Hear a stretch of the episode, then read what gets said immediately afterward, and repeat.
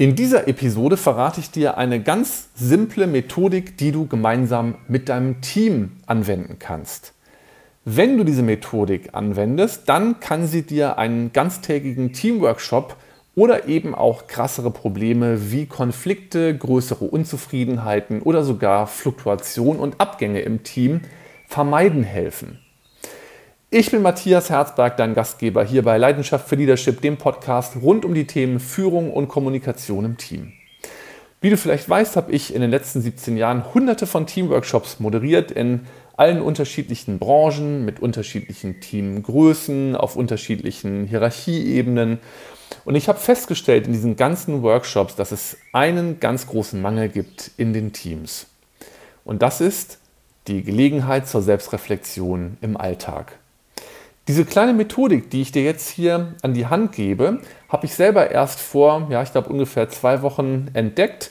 Ich stöbere ja ganz viel immer durch Bücher und Zeitschriften und Online-Plattformen und suche selber auch immer wieder neue Impulse für meine eigene Arbeit. Was ich dir hier gerne vorstellen würde, ist die Daki Feedback Methode. Daki, das sind vier Verben, die aus dem Englischen kommen.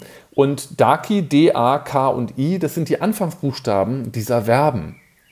Und es geht jetzt darum, dass du dich mal zusammen mit deinem Team im besten Fall da mal durcharbeitest. Wie genau du das machen kannst, das erkläre ich dir nochmal am Ende der Episode. D, das erste Verb ist D wie drop, also to drop, fallen lassen. Fragt euch mal, was sollten wir als oder im Team aufhören, also fallen lassen, weil es keinen Sinn ergibt oder zu nichts gut ist. Manche Sachen hat man auch irgendwann mal eingeführt und die waren eine ganze Weile sinnvoll, aber heute sind die nicht mehr sinnvoll. Und fragt euch mal, was wollen wir nicht mehr so weitermachen? Also D wie Drop fallen lassen. Zweitens A wie Add, also hinzufügen. Was könnten wir Neues ausprobieren, um die Zusammenarbeit zu verbessern oder um das Wir-Gefühl zu stärken? Was macht Sinn, dass wir das vielleicht mal einführen oder mal ausprobieren zusammen? Also nächster Buchstabe A wie add. Nächster Buchstabe K wie keep. Also was wollen wir behalten? Was ist gut und sollte deswegen unbedingt beibehalten werden? Was läuft prima bei uns? Was sollten wir weitermachen? Da ist meine persönliche Erfahrung die, dass man das im Alltag viel zu selten mal würdigt oder mal wertschätzt, was schon gut ist. Letzter Buchstabe I wie improve, verbessern. Was haben wir, was im Ansatz bereits gut ist, könnte aber verbessert, optimiert, ausgebaut werden. I wie Improve. Ich fasse das nochmal zusammen. Darkey, Drop, Add, Keep, Improve. So, jetzt fragst du dich vielleicht, wie können wir das im Team machen? Und ich gebe dir jetzt wirklich, wirklich hands-on eine super charmante Methodik mit an die Hand, die aus den Liberating Structures kommt. Also wir kombinieren jetzt zwei Methodensets zusammen. Und wenn du das machst mit deinem Team, dann wirst du dich wundern, was da passiert. Und es kann eben tatsächlich wirklich im besten Fall dir einen Teamworkshop sparen.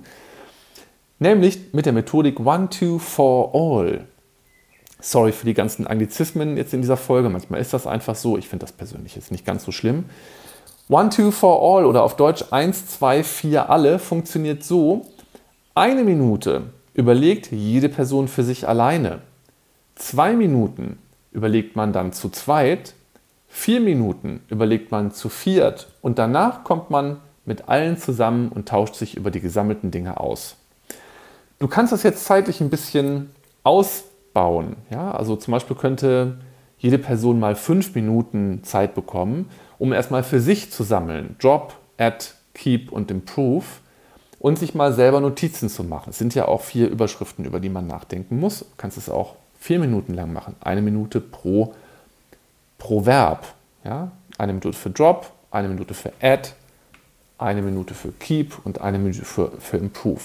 So, dann machst du paarweise die Menschen zusammen. Das kann man übrigens auch in einem MS Teams oder Zoom-Meeting wunderbar über Breakouts äh, machen, über Breakout-Sessions.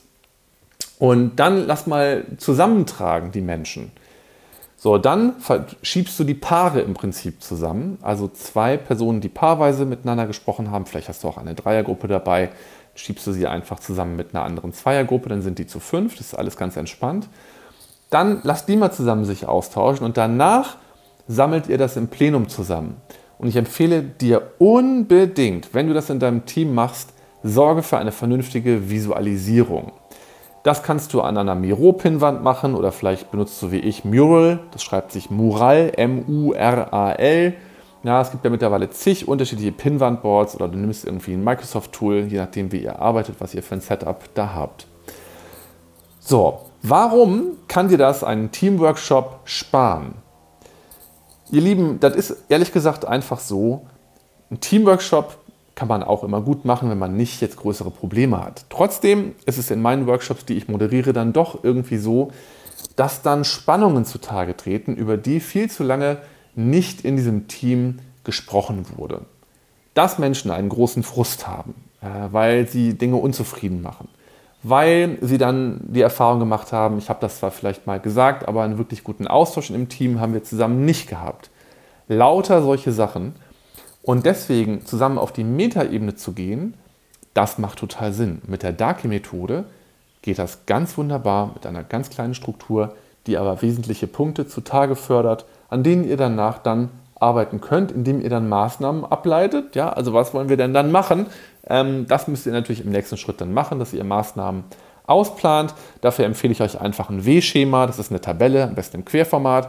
Wer macht was, bis wann, mit wem und wer kontrolliert das. Und das würde ich mir einfach regelmäßig in den Teamshow fixen, dann zusammen anschauen.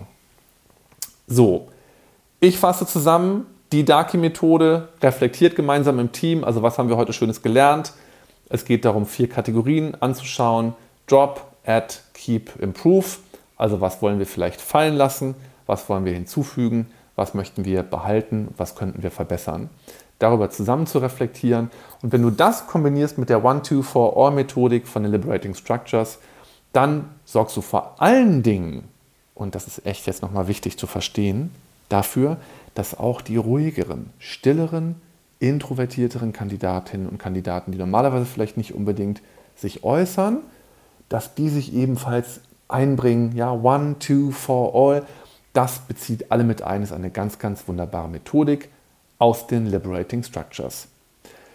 Hier war Matthias, wenn das jetzt spannend ist für dein Team oder für dein Unternehmen, ja, vielleicht bist du Führungskraft oder das ist für deine Führungskraft spannend, ähm, oder ihr braucht vielleicht doch einen Teamworkshop. Auch das ist total sinnvoll, einmal im Jahr sich äh, Zeit zu nehmen, mal einen Tag, um mal zu reflektieren. Dann besuch mich auf www.best-patterns.com. Das ist meine Seite für die Unternehmen. Wenn du persönlich an deinen Karrierethemen arbeiten möchtest, du kommunikationskräftiger werden möchtest als Führungskraft, selbstsicherer kommunizieren willst, ähm, Persönlichkeitsentwicklung betreiben möchtest, dann besuch mich auf www.best-patterns.com kommunikationskraft.de. Bis ganz bald, dein Matthias.